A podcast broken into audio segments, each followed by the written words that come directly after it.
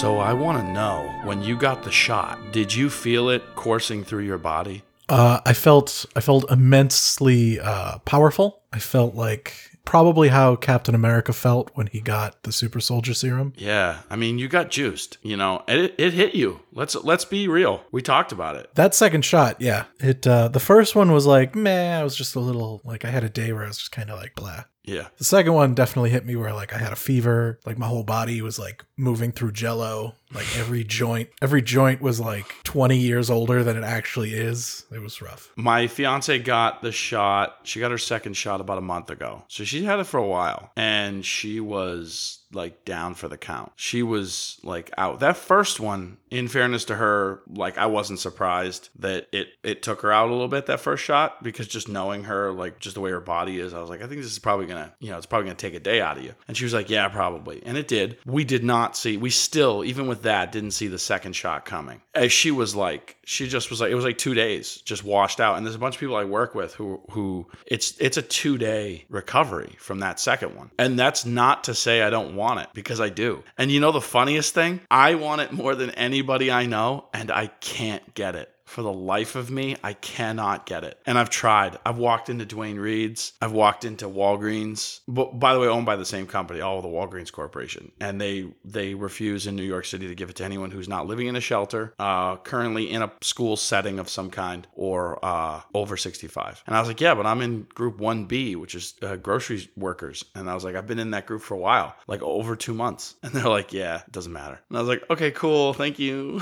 Like, I go on the city site and they're like, yeah, we don't have any appointments. So I was like, all right, cool. So the one place in the city everyone goes through, nobody's paying attention to, like, trying to make sure that's not a transmission zone. Yeah, no, it was, so out in Illinois, they opened it up to manufacturing site employees. Yeah. And so even though I live in Indiana, since I work in Illinois, right, I was able to go through that. And I ended up, for my second shot, I had to drive like 45 minutes into Chicago for it. See, now people just found out what our survival jobs are, and they found out where we live. So the government's coming for us now. I mean, they were always coming for us. That was never... Yeah, this podcast has really been burning down the halls of power. So now we just gave it away to the people. But also, really quickly, just want to jump in and say that, and this is, everyone's going to know the day we recorded this if they're a nerd. I watched the first 25 minutes of Zack Snyder's Justice League, and that's all I've watched so far. And I want to be really clear about what I'm going to say. I have no hope that the following 3 hours and 35 minutes roughly will present anything close to satisfaction for me. So every review I've seen has gone along this exact same vein. It's a better movie, but it's only a better movie because he had twice as long to do it. One of the big down points of the original cut is there's no backstory for Cyborg. There's no backstory for Flash. At the time, there was no real backstory for Aquaman. Literally everybody was just crammed together into one movie. Yeah. And they were just like, here, care about these guys in 10 minutes. And you're like, I don't like any of these people yet. But like Zack Snyder, in his 4-hour odyssey of completely understandable why a studio would not want him to keep going, because he's like, no, it needs to be this epic film. And they're like, you can't release a 4.5-hour movie into theaters. Like, you just can't do it. And So having an extra 2 hours, he basically made 2 movies. He got to make Justice League Part 1, where he got to talk about Cyborg and his background and the Flash and his background, and like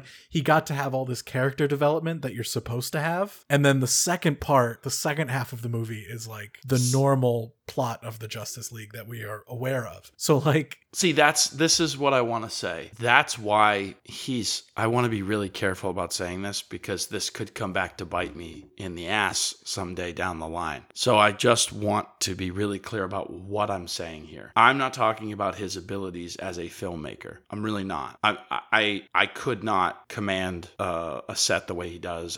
I don't have the visual know-how that he does, but I do traffic in story, and I've studied story at a high level, and I've worked in story at a high level. And what I will say is nothing about the addition of 2 hours improves what appears to be his fundamental disinterest with certain parts of the human experience. In the same way that if you give Chris Nolan 10 hours, it doesn't change the fact that he's probably going to make an amazing visual, but a slightly robotic movie. But and I don't say that like I don't love Inception, and I didn't love the Dark Knight trilogy, and I don't love Tenet and all this stuff. Like, those are great movies. Dunkirk is one of my favorite movies of all time. So this isn't to say people can't have flaws or unique quirks about them as a filmmaker and still be great or succeed in spite of them. But the problems that existed with every Zack Snyder DC movie before this exist in this, and he doesn't need 2 more hours to not get it done. He didn't get it done in 2 hours with Man of Steel. He didn't get it done in 2 hours with Batman versus Superman, and I already know what I'm going to watch. I'm going to finish it because, in fairness to him, I started it and I'm going to finish it. And so I won't say any more about this movie because I haven't watched it yet. It's very possible on the next recording I'll come back and say it blew my mind. It really did round out into an amazing story. But it's just we're not on the same page visually, he and I. I don't like the way his movies look. And so here's the thing: everybody that's sort of rated the two movies, they go, okay, the original Joss Whedon one, it's like an average to sub-average movie, right? I think it's sub-average. Yeah, it's like a 4 out of 10. Like, a 5 is average. It's like a 4 out of 10. You can feel that there's a lot missing. It's a 5 out of 10 until the mustache problem with the CGI lip. And then it goes to, I would say, like a 3. It's so distracting and bad. But go ahead. Yeah, go ahead. Yeah, no, that's accurate. So, and then they rate the Snyder Cut as being like a 6 or a 7, right? In the sense that you get a little bit more backstory and a little bit more background, and it makes it more enjoyable, but it still doesn't make it and it's I don't blame Joss Whedon and I don't blame Zack Snyder. I blame DC and WB because they took what should have been 5 movies and crammed them into 2, right? They said, okay, we need to tell the story of Batman, Wonder Woman, The Flash, Cyborg, and this Steppenwolf Justice League story. And we got to do it over the span of Batman v Superman and Justice League. I just rattled off 5 movies. If that were the Marvel universe, that would have been 5 independent movies before you got to Justice League. And it would have been Justice League Part 1, Justice League Part 2. What's weird to me is they copy Marvel's current format in so many ways. And then in the critical ways that it would be a really good idea to copy them in, they don't. And that's hilarious to me. They copy Darkseid and Steppenwolf as 2 halves of one lesser Thanos. But it's the same thing. This hulking beast from space who is hellbent on destroying the world, right? Boxes on Earth. It's the Tesseract. It's the mother box. They're all the same thing. It's literally the same story. An outer space demon is coming to Earth to collect a box. It will unleash great power. He has a Horseman of the Apocalypse heading before him, which in the original Avengers, it's Loki. In this one, it's Steppenwolf. I know Loki is a far more charming, Horseman of the Apocalypse, but one is, they're coming and bringing the storm, whatever. You've copied that. You've copied the rough outline of the story. A band of heroes thrown together, a billionaire superhero who funds the project.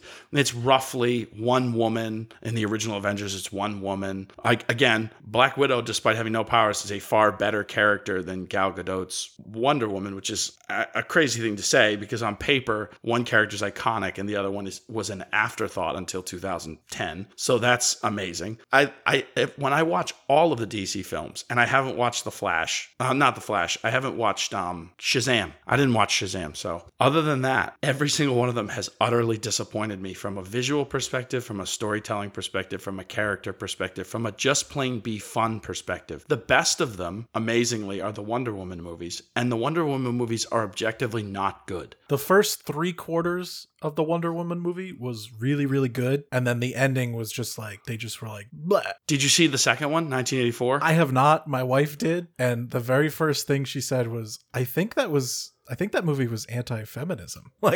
Yeah, I both at all times like Gal Gadot, and also I just don't feel like it's working. And it's not because she's not a good actor or she's not a good Wonder Woman or she's not a good role model for young women. I recognize what the point of the where they're trying to go with these stories is, right? It's just not working. And I don't know why at this point. Patty Jenkins is a great filmmaker. She's made other great movies. They get this assembly of talent. And And it's, I just don't know where it's going wrong. And I'm such a fan of the property.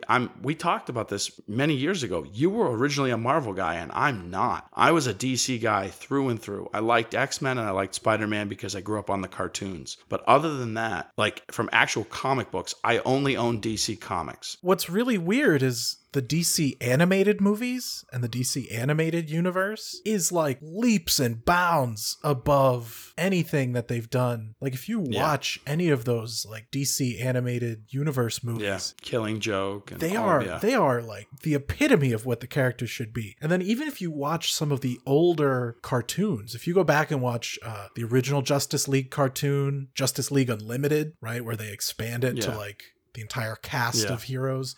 Like Teen Titans, like those are monumental pieces of work for the DC universe, but they just can't translate it into like flesh and bone for some reason. I mean, like I'll say this, and I don't know anyone who would disagree with me that likes comic book properties and whatever.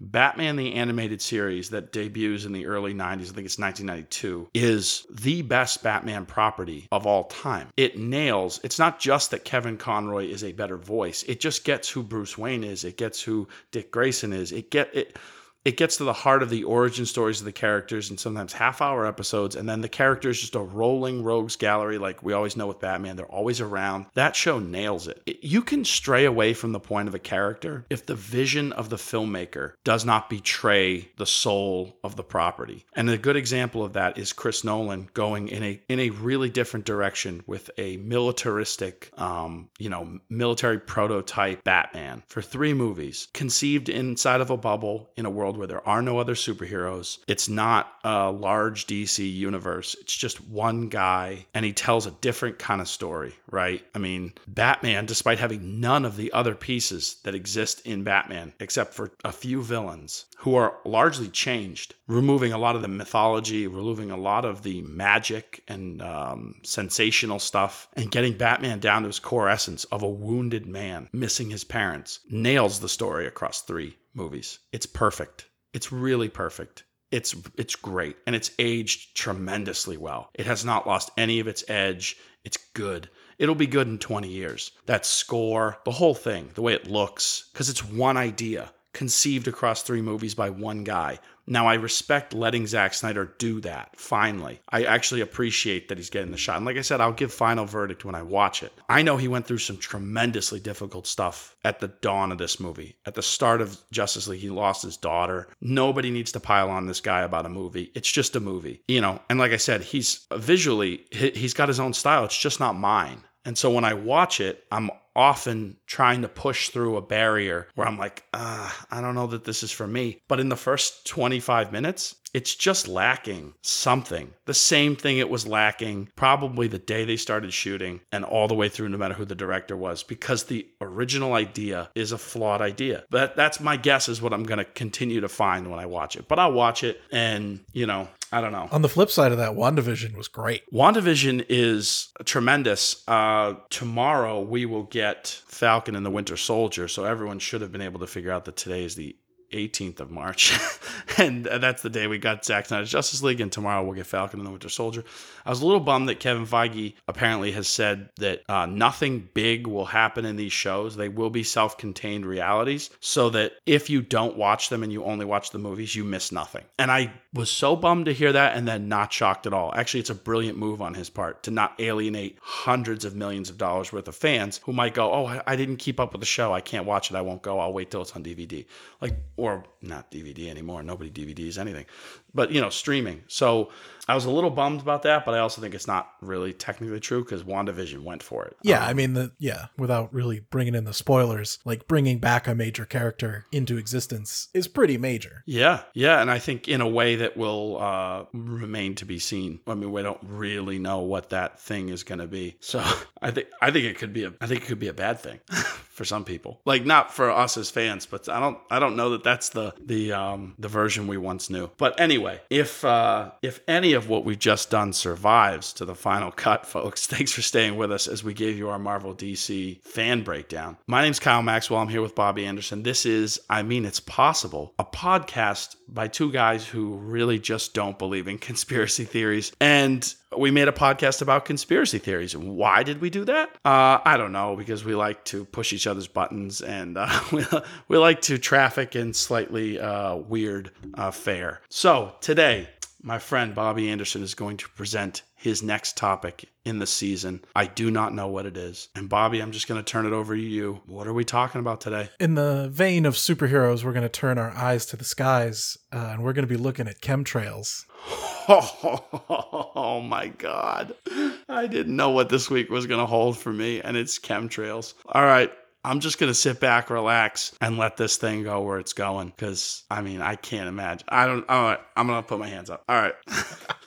So we'll start with a little bit of backstory, right, with where the whole chemtrail thing comes from. So the chemtrail conspiracy started around 1996, after the Air Force published a report basically detailing the importance of weather and the idea of weather modification. In a battle scenario or in a future existence, the ability to change the weather in a conflict is going to be huge, which it always has been. Okay. Well, people read this and their minds got to turning, thinking, oh, the Air Force wants to control the weather. Okay, that's concerning. So later in the 90s, the Air Force was accused of spraying the U.S. population with mysterious substances generated from unusual contrail patterns.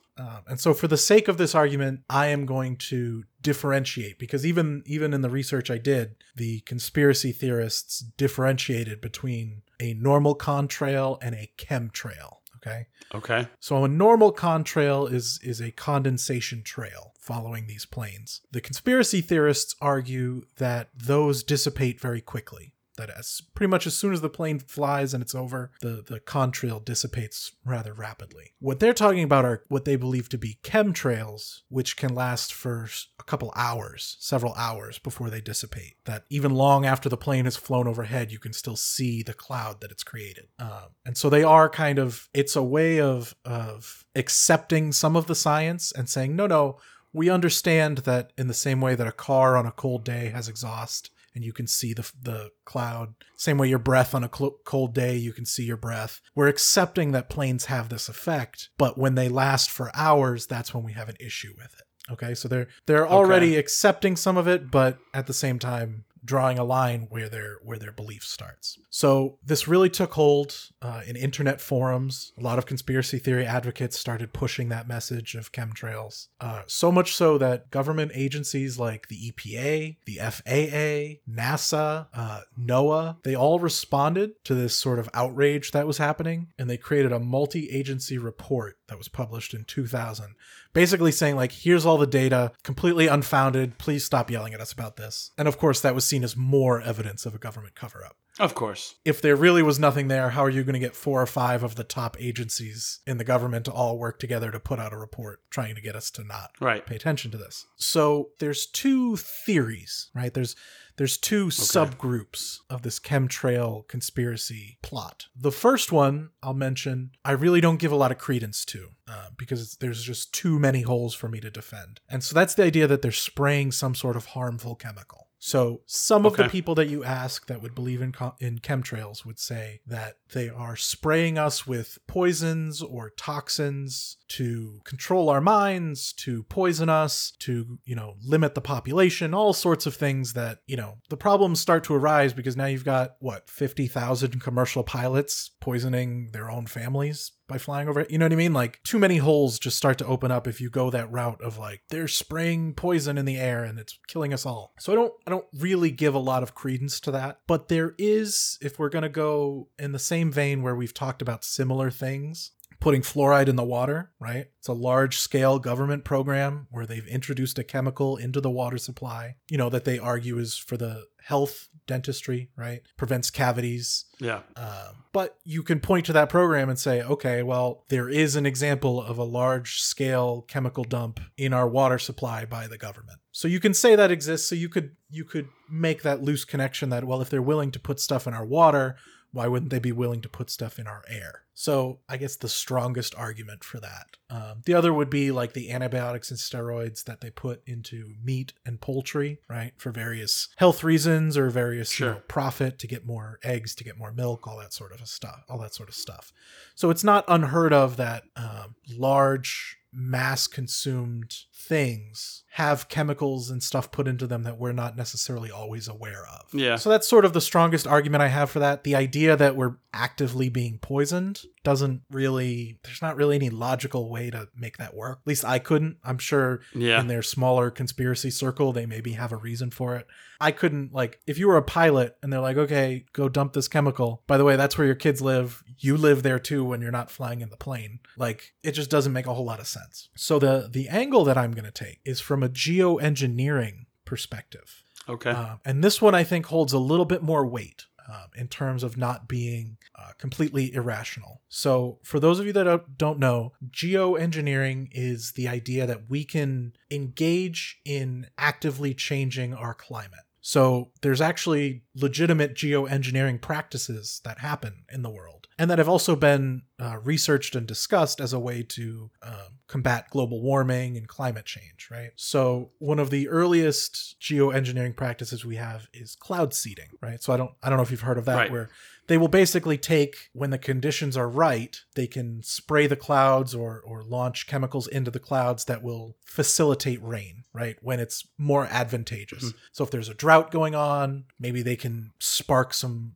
rainfall. If there's fires going on, maybe they can spark some rainfall to help fight the fires. If an area is prone to flooding, maybe they can preemptively get the rain to fall in a non-flood zone so it doesn't flood even more, right? There's reasons for cloud seeding, and its practice is kind of debated on its effectiveness, but it's been around for a really long time. So that would be an example of geoengineering. One of the more recent ones would be iron fertilization. So I don't know if you've heard about this. Basically, iron isn't very soluble in the ocean. The ocean usually has a hard time holding on to iron as a nutrient. So what they've started to do, or what they've kind of experimented with, is seeding the ocean with iron. And what this iron does is it stimulates phytoplankton growth. So basically an algae bloom. So they take an area, they load it up with a bunch of iron particles. The iron helps facilitate the growth of all these little phytoplankton. The phytoplankton, just like other plants that absorb CO2 and sunlight to create energy, absorb a vast amount of CO2. Well, then when the phytoplankton die, they sink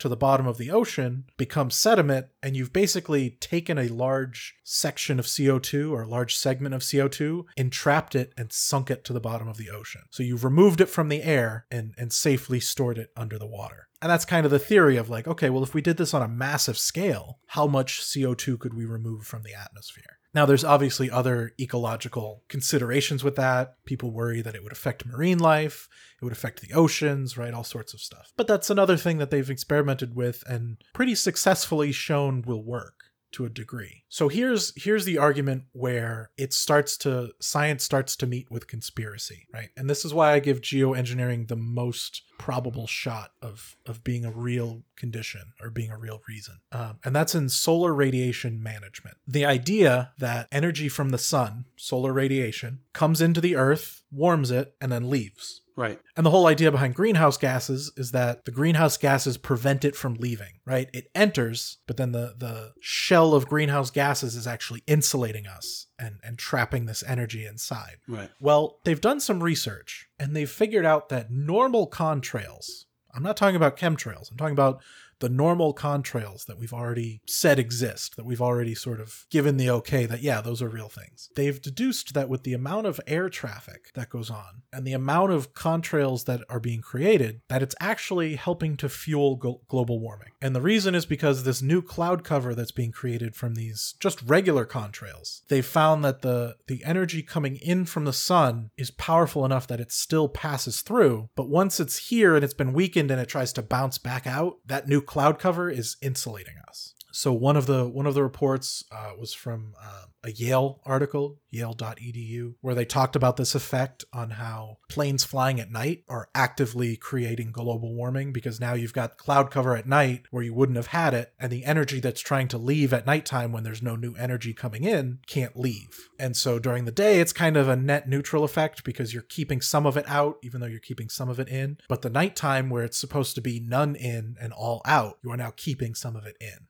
Okay. So that's sort of the argument for regular contrails having an effect, a geoengineering effect. So the other portion of that, the sort of chemtrail conspiracy theorists are arguing that it's things like reflective materials that they're spraying in the air to try to bounce some of that sunlight back. Some of the more nefarious believers think that it's them actively trying to increase global warming, right? That if contrails have been shown to increase climate change, that by adding more, by actively trying to add more of them, you are facilitating this sort of doomsday scenario, right? We talked about that with the Denver airport, where like they're planning for this apocalypse, they're planning for this doomsday sort of a scenario. So you've got sort of, even within that, people don't necessarily agree. Some think that it's more of a benevolent thing, like, oh, they're doing this to try to combat global warming. A side effect might be that we're getting poisoned, right? If they're spraying a metallic in the air that's reflective to fight some of this solar radiation, if we're breathing some of it in, maybe that's negative for us. But the idea being, okay, well, we keep that program secret because overall it's better for the planet, right? We've got 7 billion people. If we're poisoning a few million because they're breathing some bad stuff, but overall it helps save the planet as a whole, then it's worth keeping that program secret to run it, right? Shout out to Thanos. Exactly.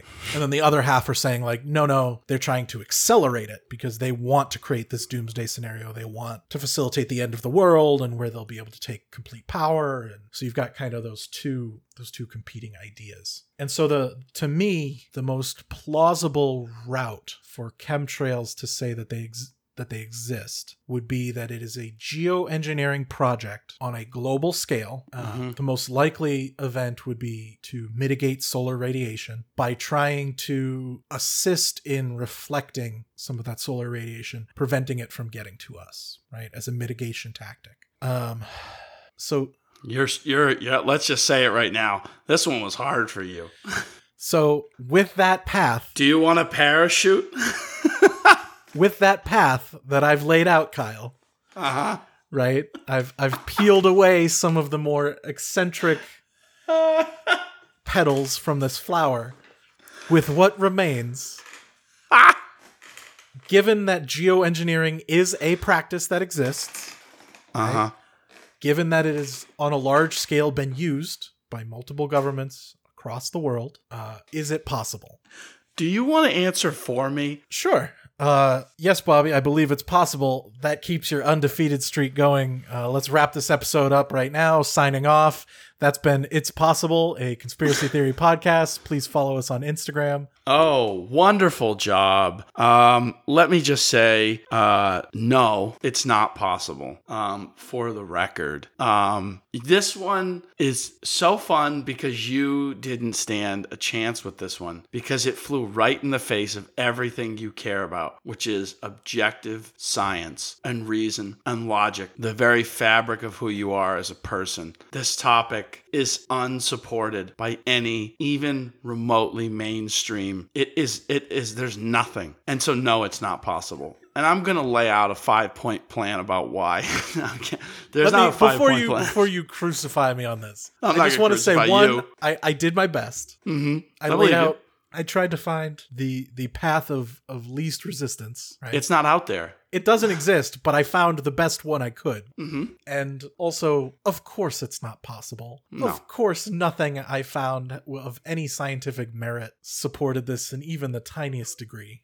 No. And here's the biggest reason why. And it is not an effective way to do what people are claiming it would do. And that's why it's not possible. It would actually be an incredibly unspecific, not targeted, sloppy way to spread chemicals and to poison people, to bring on the end of times. It is not, let me put it this way. The planes that I saw flying overhead as a kid that would be flying near the airports near where we grew up, that would leave a massive trail in the sky. You would see them and you'd think, oh, wow, look, that's a jet. That's pretty cool, right? And if you were at a barbecue with someone lightly knowledgeable in science, they would explain to you why there was a trail behind the plane. Here's what I'm going to say. In a world where that was still a trail of chemicals, that plane is so high in the air, and that trail is simply not long enough, even if it was in a condensed form, to possibly bring down enough parts per million of whatever they were trying to get in us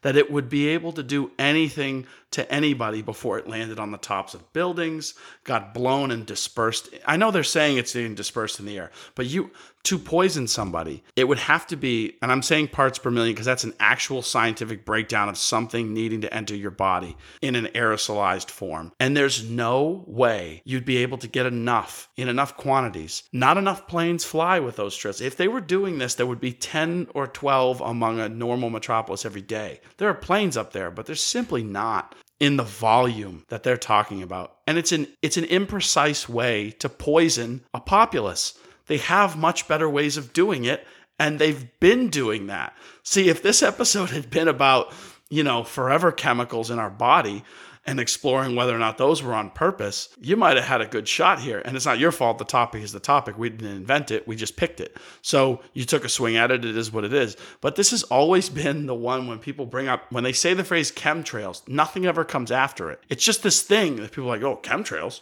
And you're like, okay, so you're saying there's geoseeding going on. You're saying that there's whatever, like of what? Like what is the chemical? Have they ever been able, so this is the thing, like you can go to DuPont, shout out to the Mark Ruffalo movie. I think it's called Dark Waters.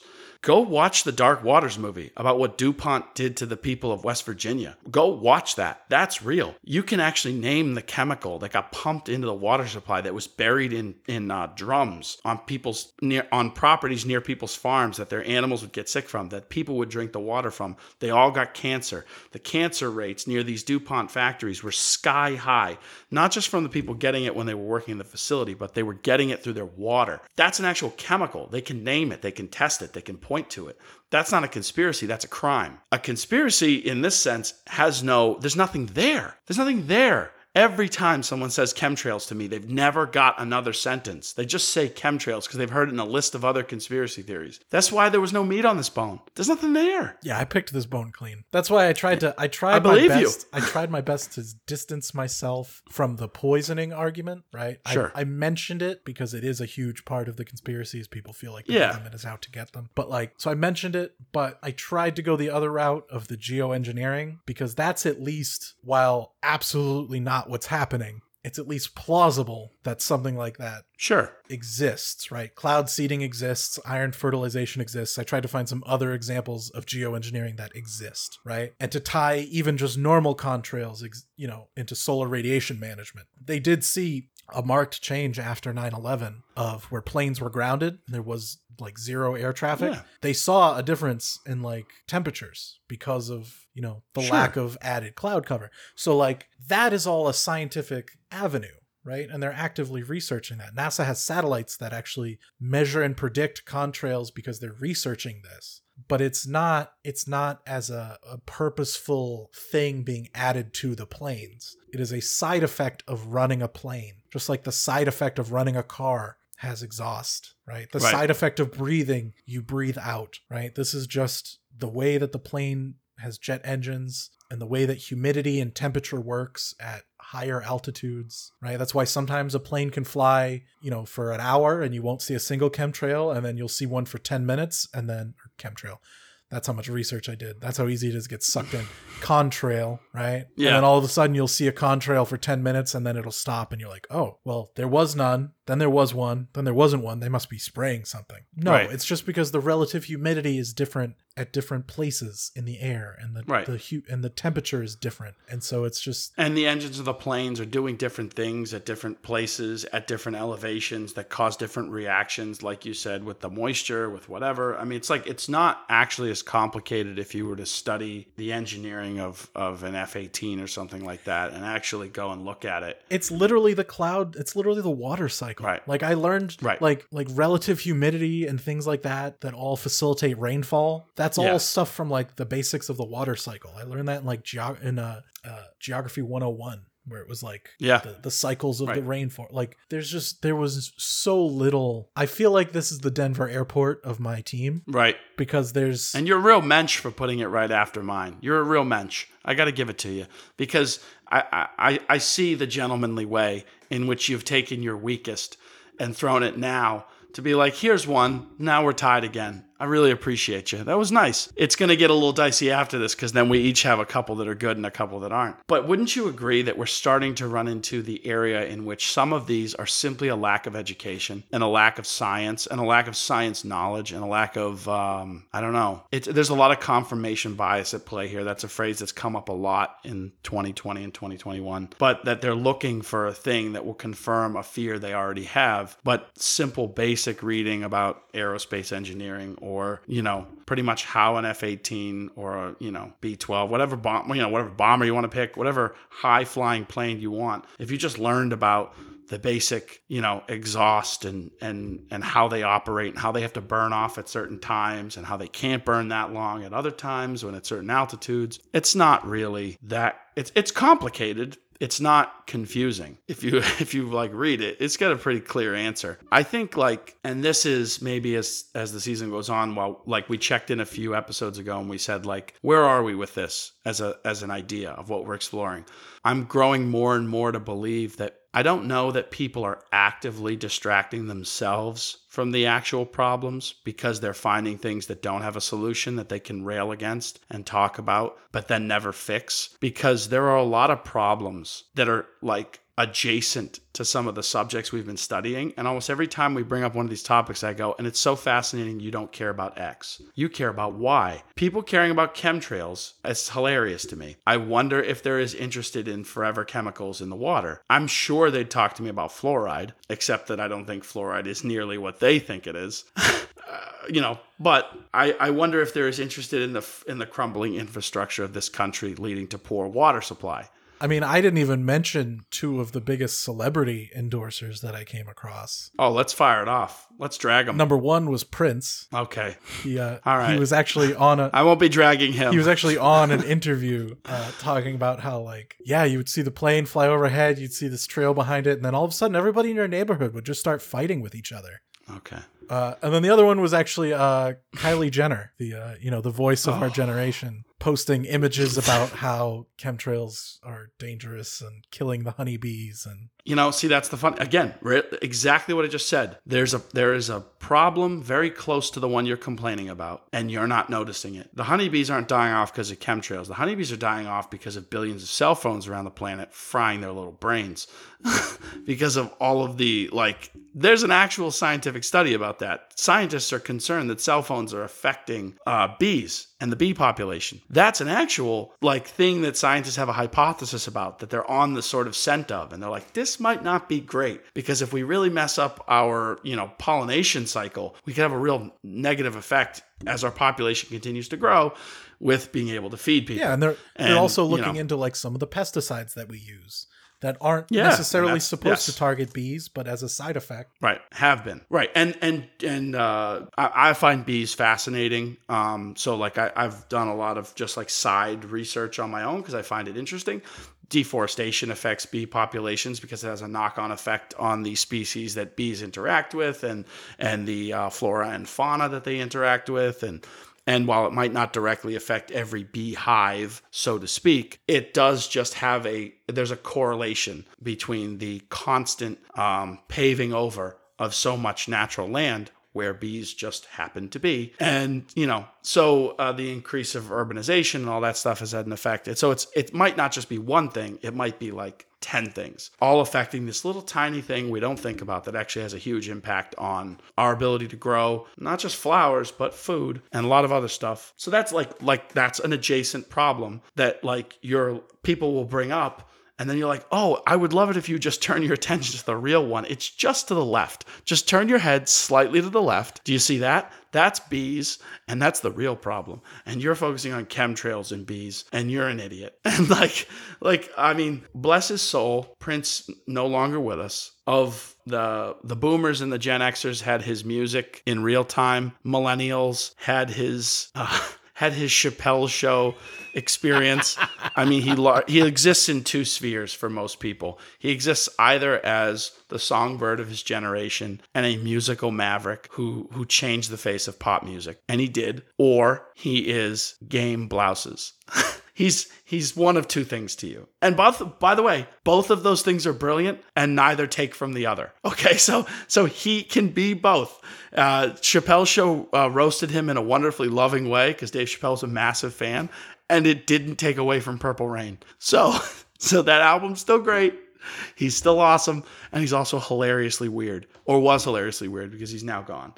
So I'm not going to drag the dead, especially when they gave us so much good stuff. But I will say Prince probably wouldn't have been happy to find that Kylie Jenner and him thought the same thing. I suspect he would have found her a talentless hack, because he had more talent in his pinky, than their whole family's got. So, I mean, and that's all I'll say about it. I'm not trying to slam her, but it should have been a warning sign that, as the editor of these episodes, and I pay close attention to the time, right? I work for hours and hours to deflate these episodes into digestible chunks, because someone's got to deflate me. This gas bag's got to let some of the air out. Some of these episodes run an hour and 45 minutes, and I'm not about to subject our audience to an hour and 45 minutes of us. My fiance thinks an hour's too long, folks. If you're out there and agree, reach out to us on social media and say hashtag I agree with Rachel. She thinks baby boy needs to be trimmed down. She was like, someone needs to muzzle you.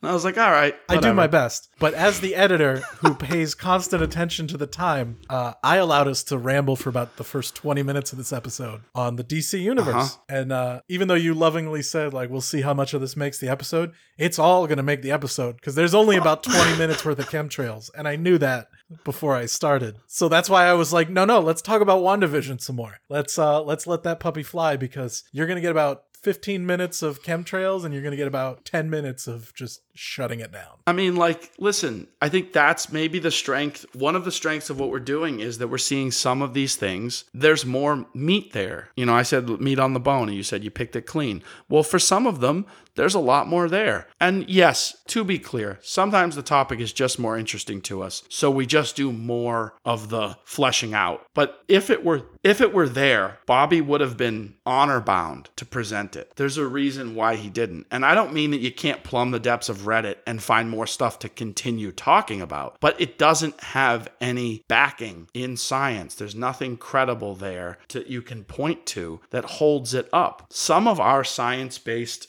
conspiracy theories will be, heavier. I think the Bigfoot one is a good example. It doesn't mean Bigfoot's any more likely because of how much more you could have talked about. No, but there's a lot there to explain the likelihood. That's the thing. A lot of these, we're just looking for likelihood. This is so unlikely. It's stupid. I knew the death nail was when I found a Joe Rogan clip where he's talking with a guest. Yeah. And he's actively making fun of people who believe in chemtrails. And he's saying that he met with this guy because he used to really want to know more about it. Yeah. And so he met with this guy who had produced documentaries about it. And he's like, right off the bat, the guy was shaky and something was weird. And then he tried to show me results that he sent off to a lab saying that there was, aluminum in the water. And he's like, okay, I looked at the lab results and it says sludge. And so he's like, well, what is sludge? And the guy's like, I don't know. I sent in water to be tested. And Joe Rogan's like, well, let's look up what sludge is, because the lab is saying that they tested sludge. And he's like, sludge is a mixture of water and dirt. And dirt, aluminum's like one of the most common elements in dirt anywhere. Like if you went into your backyard right now, scooped up a big pile of dirt, sent it off to a lab, there'd be trace amounts of aluminum in it. And so he's like, congratulations, you tested dirt and it turned out to be dirt. Like, I don't know why you're trying to sell that to people as something monumental. It's like, you sent in dirt to be tested. They came back and said, yeah, looks like dirt. And instead of saying, okay, I guess it's dirt, you were like, haha, proof. I can't remember who has flat earth. Is it you or that's me? You, buddy. That is all you. All right. I'm not going to. All right. Okay. Oh boy. I almost just burned my own bridge. I'm going to shut my mouth now, and I'm not going to give away that I flat out do not believe in what I'm going to try to get you to believe in I don't know how many episodes. Maybe the next one, maybe not. But I was about to say, and that's just like the flat earth people who believe blank. And then I remembered it might be me. I didn't remember who's going to have to try to sell that. So spoiler alert, that's probably going to be a loss. But I just think that there are times where some of these things, even if they're not entirely true, they may be touched close to a thing we are afraid of for various reasons. And a lot of these government conspiracy ones are a feeling of being powerless. The science ones, I think, come from a lack of understanding of the natural world, and a lack of understanding of the science that supports it. That as we grow in our intelligence, in our communal intelligence, we become more and more assured of our place in it. While there are millions of questions and every answer opens up another door behind which are more questions, we have not been moving away from certainty. And our advanced civilization is the biggest piece of evidence that our understanding of science, of engineering, of biology, of chemistry, of physics is expanding and meshing and interweaving and creating a highly stylized, evolved scientific world. We are light years from where I hope we end up. But when people don't understand what's happening around them, I think it gets really, really scary. And I think they look for really simple answers. And we've said this before about conspiracy theories. They're often simplified explanations of very complicated ideas. This one feels like one that is just people look in the sky, just like the Greeks did when they looked up at Olympus and saw a cloud cover and no one had climbed it yet. And they thought, what's up there? And so you come up with a story that gives you an answer about what is unanswerable to you. The frustrating part is the Greeks were blameless in that. It was a high mountain and they were young in their society. You can go to the public library for, to quote Goodwill Hunting, $1.25 in late fees, and you can learn the limitless and vast potential of the human experience, and you can take in the compendium of knowledge that will answer a lot of these questions for you. Or you can listen to this podcast and we'll do it. We'll do it for you. But this one's just, I got a good nose for it. And this one's not. This one doesn't pass the smell test. It doesn't even come close. Like, I could poison people in any number of, and I just want to be clear, I never would. As I say the sentence, I could. There would be so many more, like, useful ways to poison a populace. And I think they're doing some of them, by the way. That's the funny thing. That's what I mean about look just to the left, and I think you might find what you're looking for. The stuff they're putting in your food is, I think, a very effective poison. And I think the things that are in your water and the things that are in the plastics that you cook with and drink out of and put in your mouth and brush your teeth with and the stuff that's in the chemicals that are in what you clean your body with. I think those are doing a fantastic job of killing you and me. And I don't think that they need to be spraying it and letting it dilute in the air and get it caught by the wind and who knows if a bird, like, what's, like, you know, like, who do... I don't think it's I think they'd be better at it than that. Let's put it that way. I think that they've, and I never thought that they're looking to just kill us. I think they're looking to get rich, and they don't care if one of the side effects of that is death. And I think you should watch Dark Waters. I think it's called Dark Waters. I want to Google it now. Well, I mean, the original version of that is Erin Brockovich. Yes. Oh my God. Oh, it's all coming together. I kind of just reminded myself of Bert Kreischer, which is never a good thing. If anyone knows the comedian out there, I don't want to remind myself of him, but I think I just did. Two Bears, One Cave. I just sounded like him. I read an Erin Brockovich article today. Sometimes the world's funny, man. I read an Erin Brockovich article today. You can also get it through Apple News, and it's about forever chemicals. It's so funny, and how they are. They're doing two things. And look up the article. She's not just a character in a movie. Erin Brockovich is still fighting for everyday working people who are being poisoned by corporations. And she wrote an article about how scientists have come to understand that forever chemicals, these elements that are in our body, they're in almost every human being that's ever been tested for them on Earth, no matter where they live, no matter where they drink water, no matter what they eat, no matter what they eat out of. They're in almost everything. They're in the soil, they're in the water, they're in the air, and they get in your body and they never leave. That's why they're called forever chemicals. They are, think of back a few years ago, remember when everyone started freaking out about plastic bottles and the pollutant chemicals that were in them, and then at the bottom they would say BPA free. Think of that as a forever chemical, that type of thing. A cancer-causing agent that in tiny amounts might not give you cancer right away, but if you amass enough of them over a lifetime, could be why you end up sick with something else. Almost every human tested for them has them. But what they're now realizing is that those forever chemicals are doing two very fascinating things to the male half of the human species. And I say only male in a biological sense, not in a gender identity sense. They're shrinking penises and testicles, and they are lowering testosterone, which they believe... you should read the article because people aren't going to believe the claim they make. I think it's 2045 or 2049. They think that there's a chance that most of the men on Earth could be sterile. And that there might not be population growth of any kind. And like, we're largely driving ourselves extinct, and we don't. even know it. That's what I mean about the thing to your left. Just look, just turn your head. It's actually you're drinking out of it and eating out of it. And you're talking about trails in the air. Well, it's a good thing in the MK Ultra episode, we really nailed down that cloning is going to be, because that's pretty much all that's going to be left, right? Nobody else can make anybody. All we're going to have is cloning. All right, quick question. What's likelier, chemtrails or cloning right now? Cloning, today? 100%. Right? Like, see, that's what I mean about like if you just sit and think, not all of it's real, but some of it might be. And when you sit and think which is likelier, just in your body, if you have any ounce of common sense, you'd be like, they've already cloned a sheep. I'm not going to go back over it all again. Listen, but I'm trying to say. I just got done editing about 25 minutes worth of that talk, which is why it was fresh in my brain. Of me rambling about sheep. We're not going down that road again. That's a well-worn road. Folks, he's been recovering from the vaccine. He's been doing his best to edit, and my voice has been droning on in his ear about Dolly the sheep for quite some time, so I won't go over it again. But just as an example, one feels likelier than the other, and to me, I just don't, if anyone wants to come up to me at a barbecue and start talking to me about assassination attempts and coups and stuff like that, I'm game. If you start talking to me about chemtrails, I'm going to get up and go to the cooler and I'm not coming back.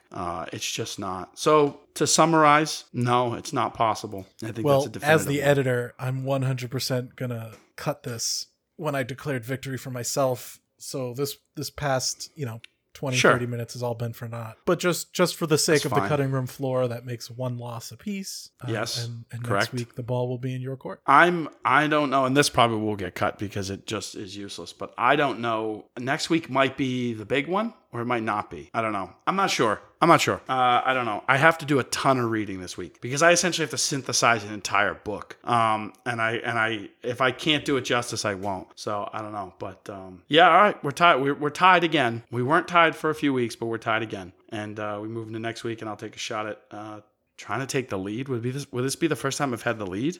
You wouldn't have the lead because we would each have one loss apiece. Right now, okay. Technically, right. I'm in the lead because I have one game in hand. See what I'm saying? Because I went first, okay. You went right. Second. So right now we both have one loss, but I've gone more okay. Time. I have more games played. So next week, if all you right. win, we'll each all have right. one loss and we'll have the same number of games played. So we'll be even. Okay. All right. Well, until then, this has been It's Possible, a podcast by Bobby and Kyle about conspiracies by two guys who just don't believe in conspiracies. If you're listening now, if you've made it to the end of this episode, wherever you've listened, please rate, like, and subscribe. I know every podcast you've ever listened to tells you to do that, but it actually genuinely is helpful. If you would be so inclined, please reach out to us on social media. The best platform to find us on is Instagram at It's Possible, possiblepod@gmail.com if you feel like firing off an email, if you want to talk about a certain topic, if you'd like to be a guest, if you have suggestions, if you'd like to rant about things we didn't cover that you think explain the very fabric of a conspiracy theory you think we didn't do justice to, please reach out to us. We do like hearing from people. We've been hearing from a lot of the people that have been listening that they're enjoying it, which is fun for us. We hope it's been fun for you. Please rate, subscribe. You'll know when our episodes are coming and get on board now. Bobby, until next time. Signing off.